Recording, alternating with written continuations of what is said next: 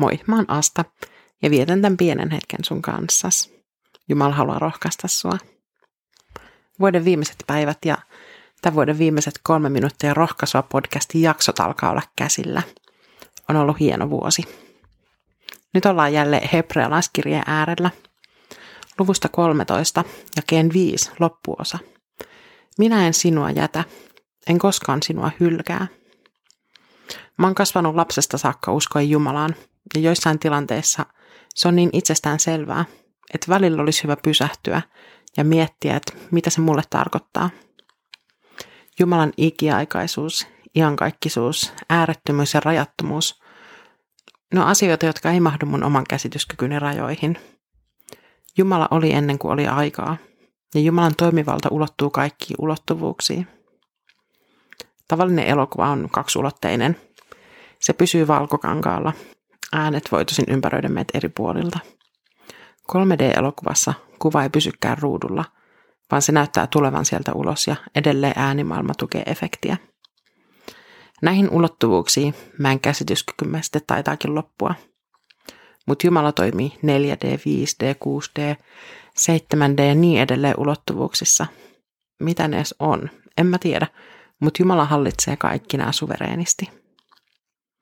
Kaikki tämä kertoo mulle Jumalan suuruudesta.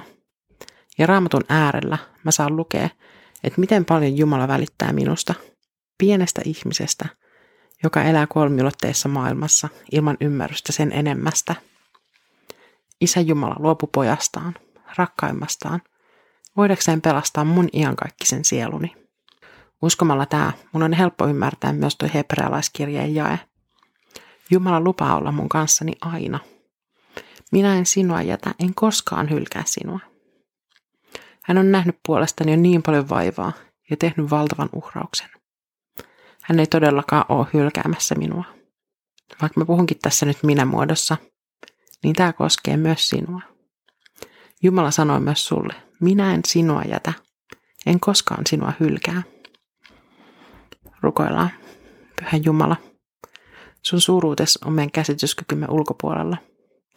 Ehkä sun sen takia täytyy tulla ihmiseksi, jotta me voitaisiin ymmärtää sun suunnitelmas meidän varalle.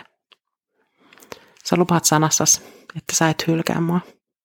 Tuosta lupauksesta mä pidän kiinni. Aamen. Ensi viikolla podcastissa aloittaa uusi ääni, kun Iidan tilalla kolmen minuutin rohkaisijana aloittaa vihriälä Juha. Muuten mennäänkin ihan samalla reseptillä. Uudet jaksot arkipäivisin ja Juhan kanssa ollaan vuoroviikoin äänessä. Pysykää mukana. Siunausta päivään.